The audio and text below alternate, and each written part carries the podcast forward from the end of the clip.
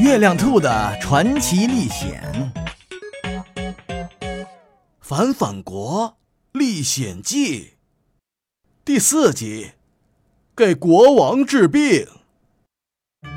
嗨，我是月亮兔，我正在月亮上向你问好。这是我自己的历险故事。我来到了奇特的反反岛。这里的一切都和我们的世界完全的不一样。孩子去上班，老人去上学，人们住在汽车里，开着房子满街跑。来到这里的第二天，我听说国王正在寻找会治病的医生，我决定去王宫报名。我不是医生，根本不会治病，我只会讲故事。但是我也得过感冒，我知道只要按时吃药，好好休息，感冒就可以治好。王宫到了，这座宫殿呢，简直就是一个巨大的停车场，挤满了豪华汽车，有大大的房车，有小小的跑车，长长的公交车是宫墙，宫墙的四个角还摆了四辆坦克。哦，对了，所有的车辆都没有轮子。王宫里来了很多医生，有孩子也有大人。听说年龄越小的医生本领越高。反反国的首相出来了，她是一个七岁的小女孩，名叫小绿。各位医生，大家好，请大家排好队，准备给国王陛下治病。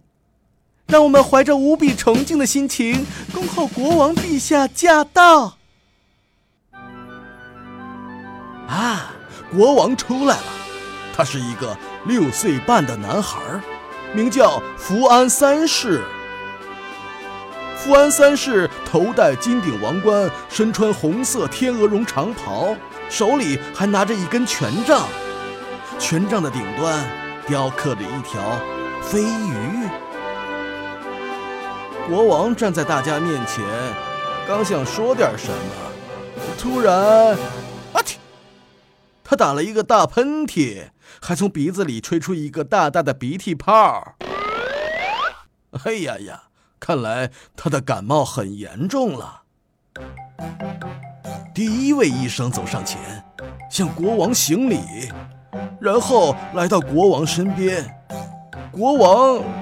往医生的嘴里塞了一片药，呃，什么什么？我从没见过病人为医生吃药的。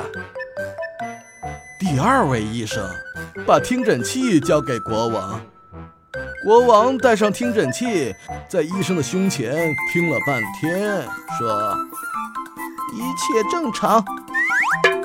第三位医生更倒霉，国王用针头往他的屁股上。打了一针，嘿呦！接下来就该轮到我了。我先向国王行了一个礼，然后在王宫的药箱里翻了半天，找出感冒药，递给国王。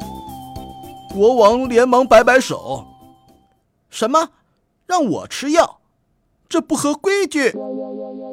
我解释说：“呃，不不不，国王陛下。”我治病的方法与众不同，我要先给你讲一个故事。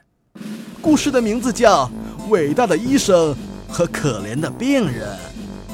下面咱们俩要扮演医生和病人，您想扮演谁呢？我，我要扮演伟大的医生。那好吧，我只好扮演可怜的病人了。请张开嘴，吃下这片药。国王听话地吃下了药片，喝了一杯水。我接着讲我的故事。后来，那位伟大的医生发现了一个秘密：只要吃完药之后，回到床上，盖上被子，睡上一天，第二天，所有的病就都好了。国王拍手说：“太好了！我要把这个故事演完。”说完。他就回到寝宫睡觉去了。那么，我会把国王的病治好吗？下一集我继续讲给你听。